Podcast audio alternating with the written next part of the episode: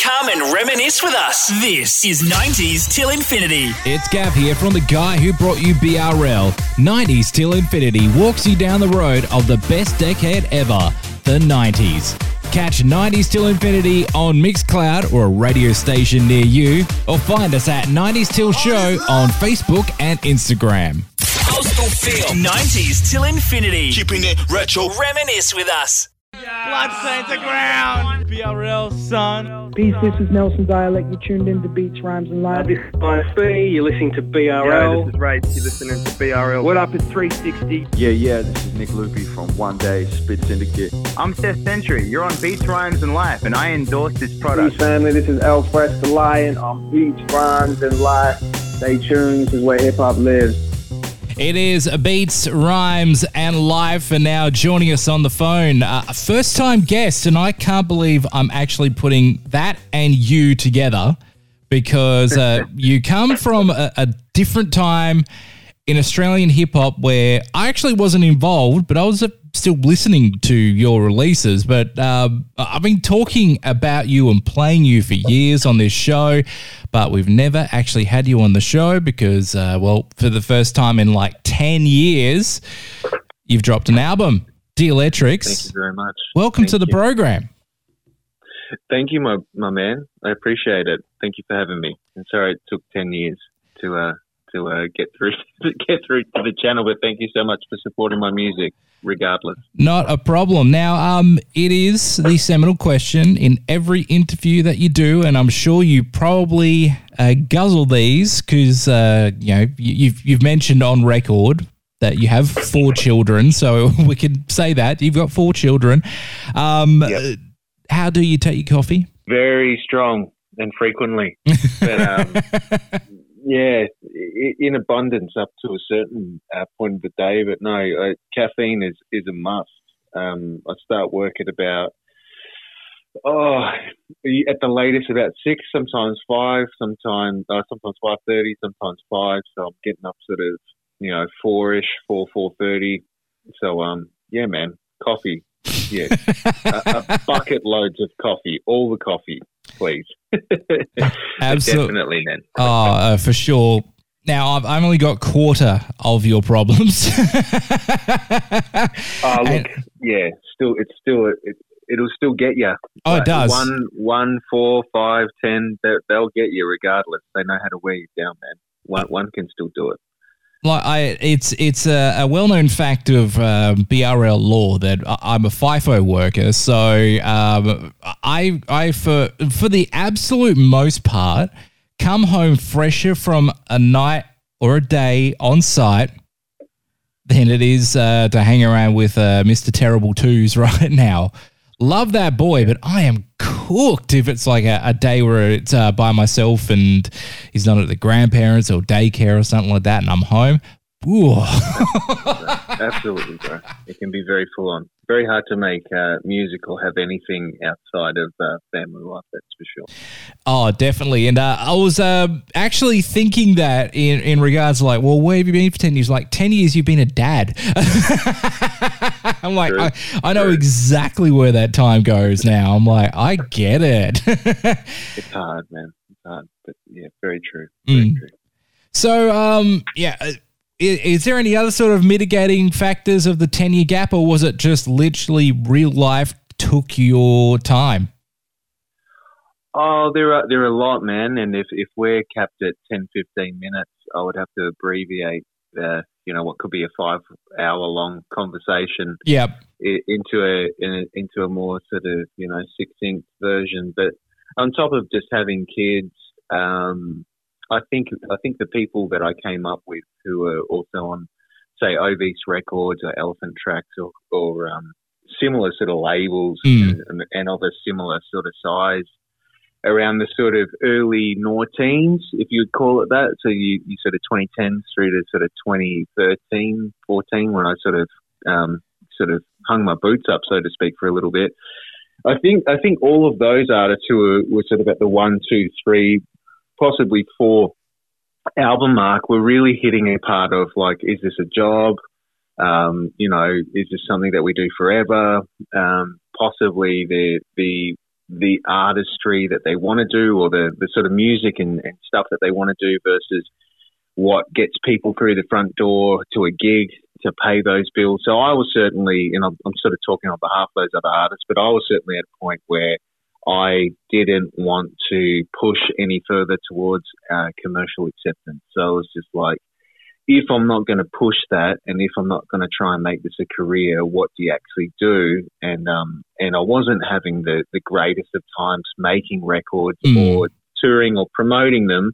Not to say that I, I, hated the records, so to speak, or hated the experience, but they, they just weren't the the records I wanted to make.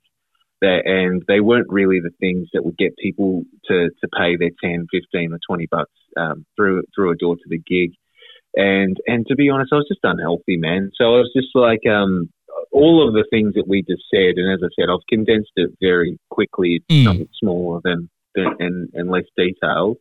But um, yeah, it was health. It was um, yeah, sort of artistic integrity, for lack of a, a better term. Um, it was kids. It was all of those stacked on top of each other. It was just like I'm going to have a break and just see how we go. And that break turned out to be ten years. So um, mm. or yeah, eight or nine years before I started to feel the urge, or the at least the the mental and creative health um, needed to to make a project because it is a lot of effort uh, to feel like there was enough energy there on top of the kids and on top of the, the sort of writing fatigue and the artistic fatigue and, and whatever.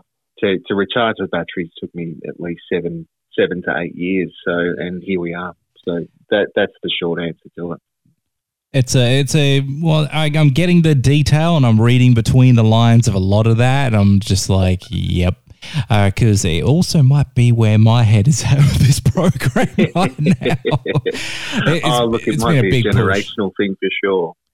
Yeah, and uh, I think that's that's the thing as well because um, I, I, think I'm actually a little bit older than you are as well. You know, I've had children late, so uh, I can sort of see those reasons, and also uh, they're very similar reasons as to why Downside took a nearly decade long break as well.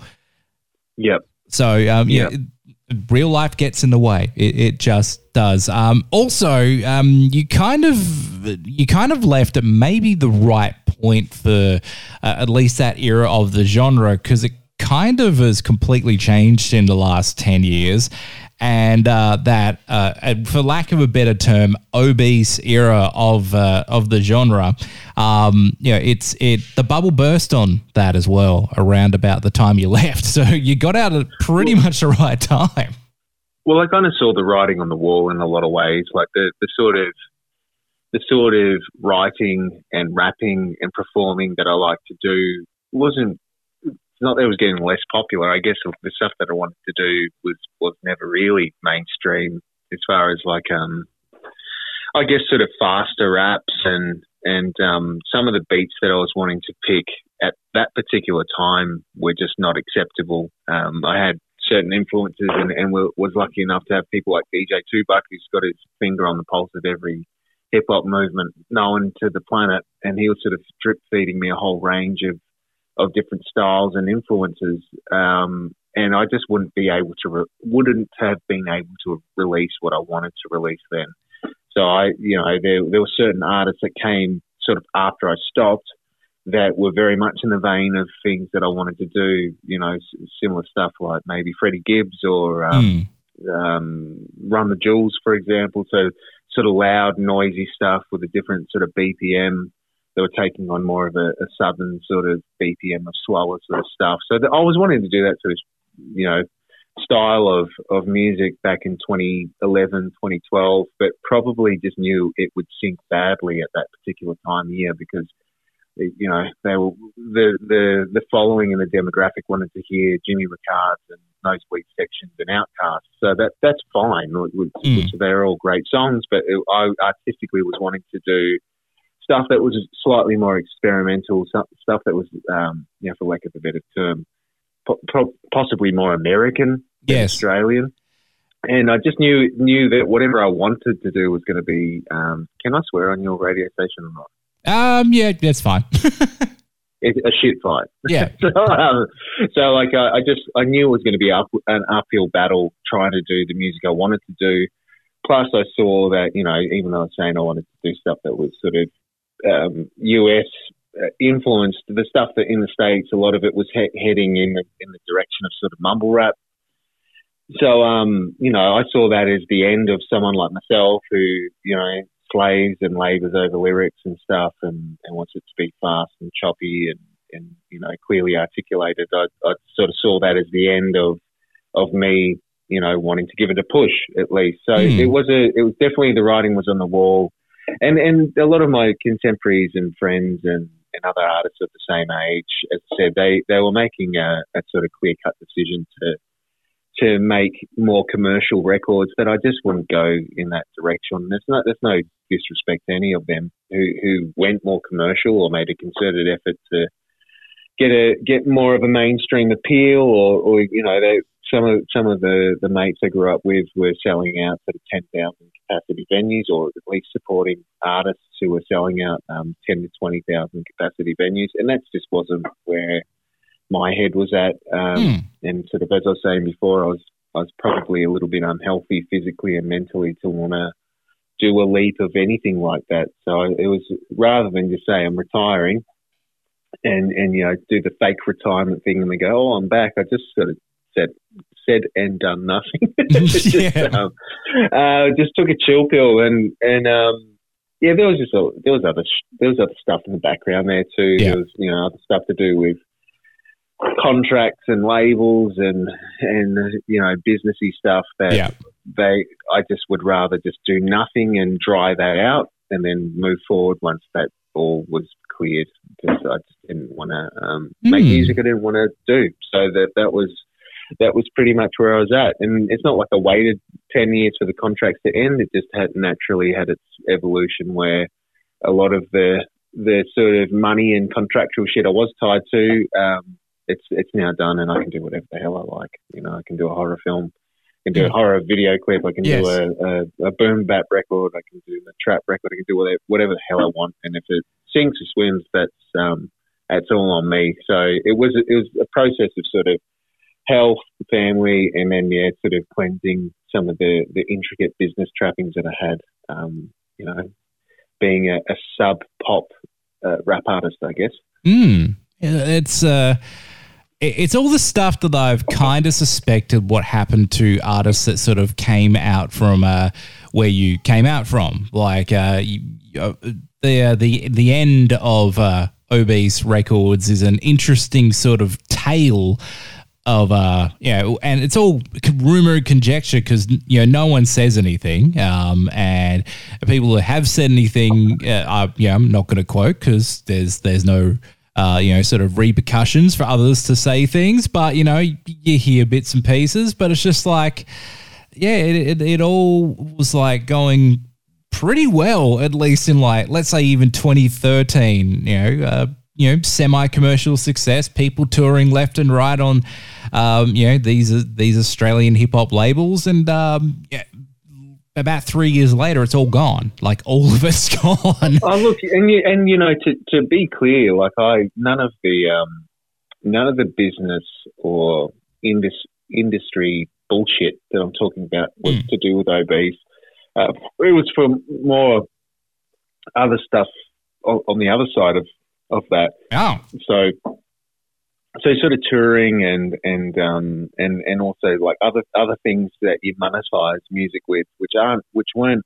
Obese were were an independent label, so they acted and operated like an independent label to the Yeah. end. So they sort of let you deal with your publishing, they let you deal with your tours. They never took money off that Oh, but okay, I certainly had I, I certainly had um, things connected to that and companies and businesses connected to that that were just like they're just doing their job, you know, they're like wanting to fill venues and wanting to get publishing syncs and do do all the things that you do when you're a, an up and coming artist. And it just was yeah, it was it was the extra shit on top of Obese and the touring and and whatever else um, that I just was like and just even getting played on Triple J, as much as I love them and they've they've shown me supreme love, like there's just a there's a, a sort of subtle pressure that if they've played everything you've done since you're 14, that you should be um, in some way taking them into consideration during the creative process. And I just was done with that as well. And that's no disrespect to Triple J whatsoever, but it's just like I wanted to be able to do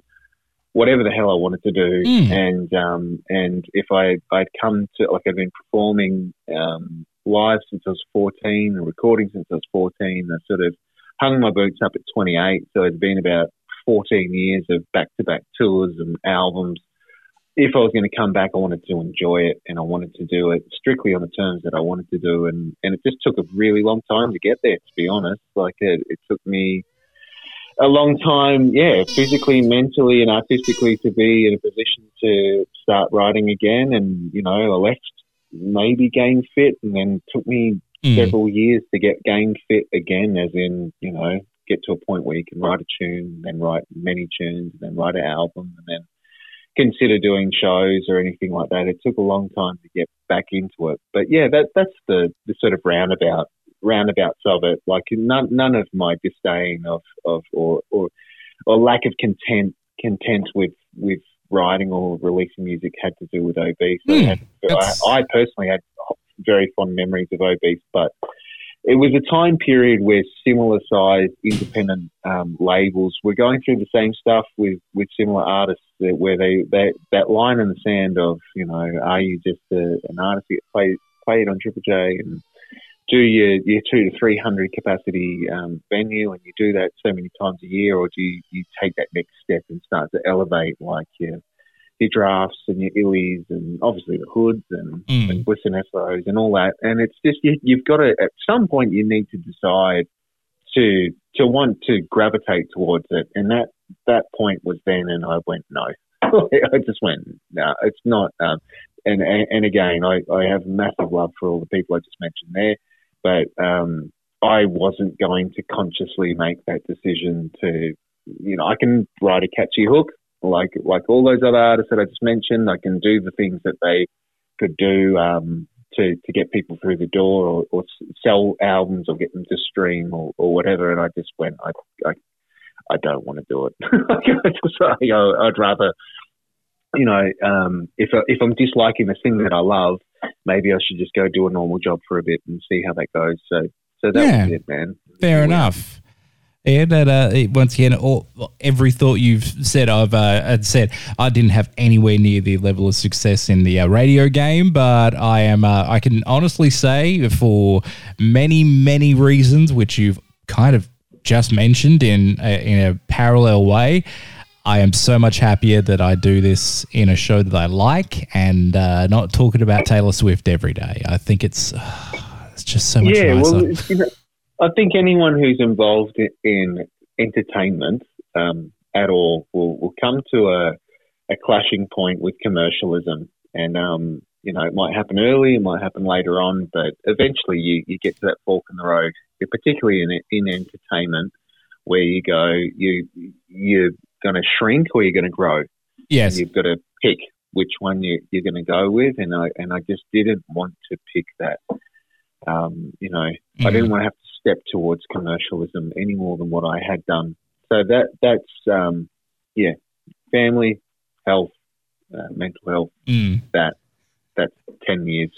Absolutely. So, um, the the the, the whole uh, approach, obviously, uh, the whole approach to this record, uh, it seems a, a, a bit darker, but also um, having listened to the record with uh, ears that are looking down the barrel of forty myself, it's it's more of like a, I'd say more of a a mature approach uh, to hip hop these days. Of course, you know, there's all the the rhyme and artwork and patterns and everything that's in any one of your records. It's uh, just a, a bit longer in the tooth without any uh, better term. But uh, was that the sort of idea when you um, finally started to sit down and write and get creative again? Oh, um, it was uh, sort of going back to what we were saying before. After taking a really long break, I was like, if you're going to write an album, it has to be an album. And given that in this day and age of streaming and the proliferation of singles and people just sort of like, you know, releasing stuff on SoundCloud or YouTube or DSPs in general, the Yeah. art of making, you know, the record, especially for like a physical release and someone to sit and listen in one sitting, that is arguably a, a slowly dying art form. So it's like, you know, if you're coming back from 10 years off and, and, and also there's a, there's another side discussion to this that I wanted to do things, um, differently than what I'd done before. So if, if I was feeling fatigued or feeling that, you know, my heart wasn't in it last time, well, it'd be silly for me to use the same people again, as in Obese Records or someone who produced the music or did the artwork, even though, you know, I I love Plutonic Lab and I love April 77. But, you know, the, mm-hmm. the, the saying is, you know, trying to do the, repeating yourself or doing, doing the same thing over and over and expecting a different result is the definition of insanity. It's Yes. just like, well, do it differently. You know, pick different people, go through different routes. So I, I started out intentionally going different, trying trying to pick different producers. I did, you know, I did hit up Plutonic Lab, but he was busy and doing other stuff. And um, yeah, again, no, no ill feel, feelings to him, and hopefully work with him in the future. But you know, Plutonic had done the last two records, so it was it, I was fine that I could go with a, a separate. Um, and again, instead of using one producer, I was using a um, I was using a slew of different artists. At, at the time, I went from sort of five or four, and eventually shrunk down to three when we finalised the ten tracks. But it was like sort of just pick something different the whole way through. So a different person doing the artwork, different person doing the beats. That was the first step, and then the other thing was, well, like I felt like you know, by default of having one producer produce these records, they've had like a consistency. But if I'm picking all the beats and they're multiple producers, it was to really, the first thing was to focus on just the actual sound of the record, totally, totally separated from the lyrics. So I went through very carefully, as, as, as discerningly as I possibly could, and picked the beats first. And I was like, that's track number one, that's beat one, that's beat hmm. two, that's beat three, that's beat four. And I mapped the entire thing before I wrote the majority of the of the the whole record. So it was just like that's Old Man Flow, which starts it off, was always number one. Yeah. And you know, number two, you know, even though it changed several tracks, every track that changed was always going to be number two. Number three was always number three, and I and I wrote it linearly like that. And I've never ever done that before. And um and I like to think it gives it a sort of play through effect where it should go one, two, three, four, five, all the way through to ten, and it should it should segue nicely into each other because I've picked it to run like that. It's, it's been made to run from start to finish like a movie runs. So um, that was I never had done that before. I just smash out a bunch of tunes and then they haphazardly fit. uh, You know that one works, that one doesn't work, and then oh this works better here, and then you sort of structure it later on um, down the track. That one, I this this time round, I was like, this is an album. You're you're facing an album. It's a marathon. Um, map every and I and I always consider myself a poor beat picker because I just love all types of hip hop and all beats. So that means you can be quite um, quite bad at, at getting a nice selection of tunes and and probably the reason why why I've picked one producer to do it because then it you know hones you in reins you into a, a sound but this time around I didn't have that luxury so I was trying to be firstly a good beat picker and then secondly get something that runs into itself for the for the duration of a record, then write the record.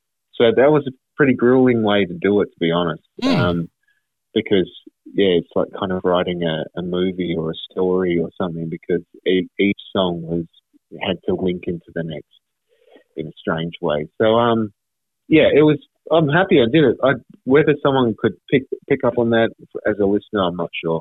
A lot of people have said that they like it as a as a unit of tracks. So maybe it maybe it, it works. Maybe it succeeds in that way. Oh, having uh, just listened to it in full, uh, pretty much yesterday, on a drive around uh, with a, a napping boy in the back seat. Um, it, it Well was. done.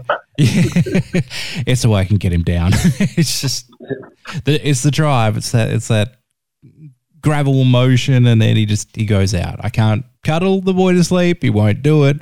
I must have a different vibe that he likes. I'm not his mother. Blah blah blah. but Well, um, I'm glad you got it in. Glad Yes. you snuck it in. Yes, but um, yeah. So uh, while that happened, uh, listen to the record, and yeah, uh, it flows really well. So uh, mission accomplished. Thank you. That was the that was the number one box to tick. So um, I'm glad at least some people um, felt that way. But yeah, that that was that was the main goal. It's just have, it's like I just feel like that. I could be wrong, but you know, it was, and also I guess a friend a friend of mine listened to it and he said, you know, it sounds confident or more confident than the last shit I did. I, I just I wanted to come out with with just una, unashamed sort of confidence or or at least belief in what I was trying to achieve. And Mm. firstly was to make a a record that was playable start to finish in an era where the possibly the the art of the LP or the album is is not taken as seriously as what it used to be. Um, you know, I come from, you know, even just here in in this country, we had we had the calling, an, an incredible album, start to finish, Muppet Plutonic, um, Hunger Pains. Yep. Yeah, that, that's an album, start to finish, um, lyrical commission, um, in a stage set. They, these are things that you just press play and you, you just leave them and they, they do their thing. So that was that was you know if you're going to write an album, those are the those are the benchmarks, and high watermarks that I'm setting my standards against. So yeah, I was just uh, started off with the beats, considering that I've you know traditionally been bad at picking beats. Make sure that they've got like a family, a home, and um, you know, and reflective of the tastes of, of where I'm at now. My tastes ten years from now to ten years ago are, are fairly different. They're, they're still rap and whatever, but Mm. um, you know, I was listening to a bucket load of Alchemist. Um, I was listening to a lot of Freddie Gibbs. I was listening to a lot of Run the Jewels. I was listening to, um, you know, all these things that, you know, for lack of a better term, possibly could be described as crack rap. You know, rappers talking about you know, crack cocaine a lot. Where I yeah.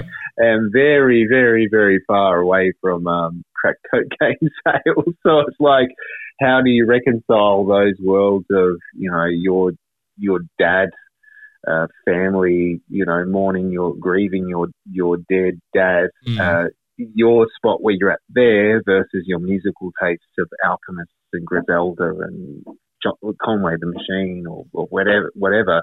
So again, it was an experiment experiment like like Australian hip hop. You know, they never said that you know Aussie accents and hip hop would work. You know, does crack rap and dad rap work? You know, this is the answer. Like, Like, this is this is the answer to that question, and it either monumentally fails or possibly works. I I never got the um the idea that um yeah, the the the soundtrack to uh, you putting this together was uh uh Conway and uh, those lads going dooka dooka doo.